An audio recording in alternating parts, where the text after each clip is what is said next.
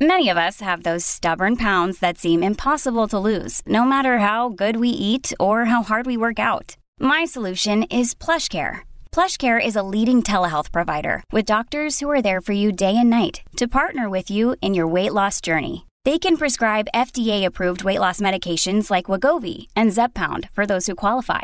Plus, they accept most insurance plans. To get started, visit plushcare.com slash weight loss. That's plushcare.com slash weight loss. In un paese del sud Italia fece la comparsa un insetto che sconvolse la popolazione. Nessuno si accorse di nulla, poiché sembrava una zanzara qualsiasi.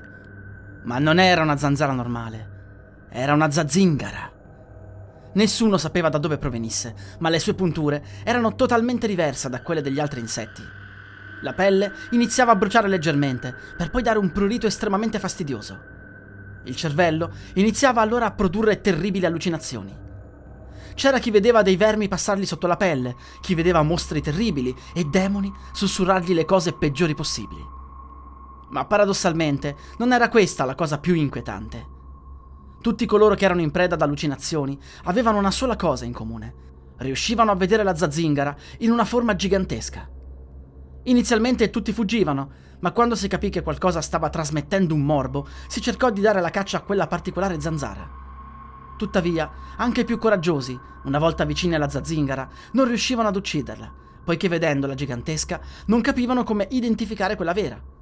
In pratica, era come se si spostasse utilizzando uno scudo che impediva di trovarla da vicino. L'unica persona che guarì dal morbo fu un'anziana, che all'intervista disse: «Non era una zanzara normale, era una zazzingara!»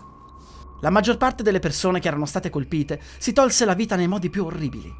C'era chi si graffiava fino ad arrivare agli organi, pensando di potersi togliere quegli orribili vermi che provocavano loro terribili sensazioni.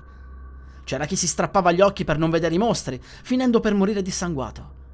Molta gente si lanciava dai tetti e dai terrazzi, e ormai tutti avevano il terrore della zazzingara. Chi poteva si trasferì lontano, ma la paura che quella zanzara potesse trovarli era molta. Ogni zanzara normale veniva considerata un pericolo, la gente usciva a malapena e, se lo faceva, si assicurava di utilizzare repellenti e strati di vestiti per coprire ogni parte del corpo. Circa un mese dopo, la zazzingara fece la sua comparsa nel centro Italia. Sembrava essere la solita, poiché non ci fu più nessun nuovo caso al sud Italia. Ma quando comparve contemporaneamente un'altra zazzingara al nord, si capì che gli insetti erano due e, se erano più di uno, non si trattava di un'anomalia genetica, di un caso unico, ma di una vera e propria razza che avrebbe potuto colpire ovunque. Il piano nazionale fu di chiudersi in casa per quarantotto ore senza aprire nessuna finestra o porta. Aerei di tutto il mondo lanciarono insetticidi su tutta la penisola, distruggendo e alterando per sempre l'equilibrio naturale. Ma effettivamente funzionò. Le due zazzingare non vennero più avvistate. In un paesino della Toscana, una delle persone colpite, di nome Fabrizio, lamentò semplicemente di aver acquisito ansia, doc e ossessione per le storie horror.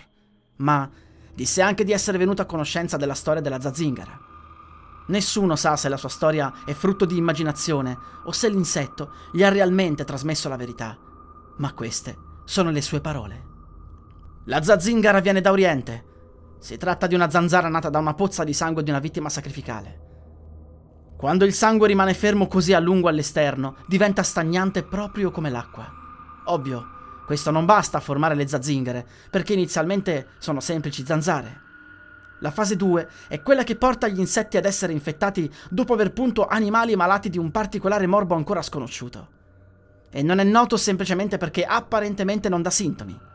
Solo allora la zanzara può diventare una zazzingara, e non è detto che ci diventi.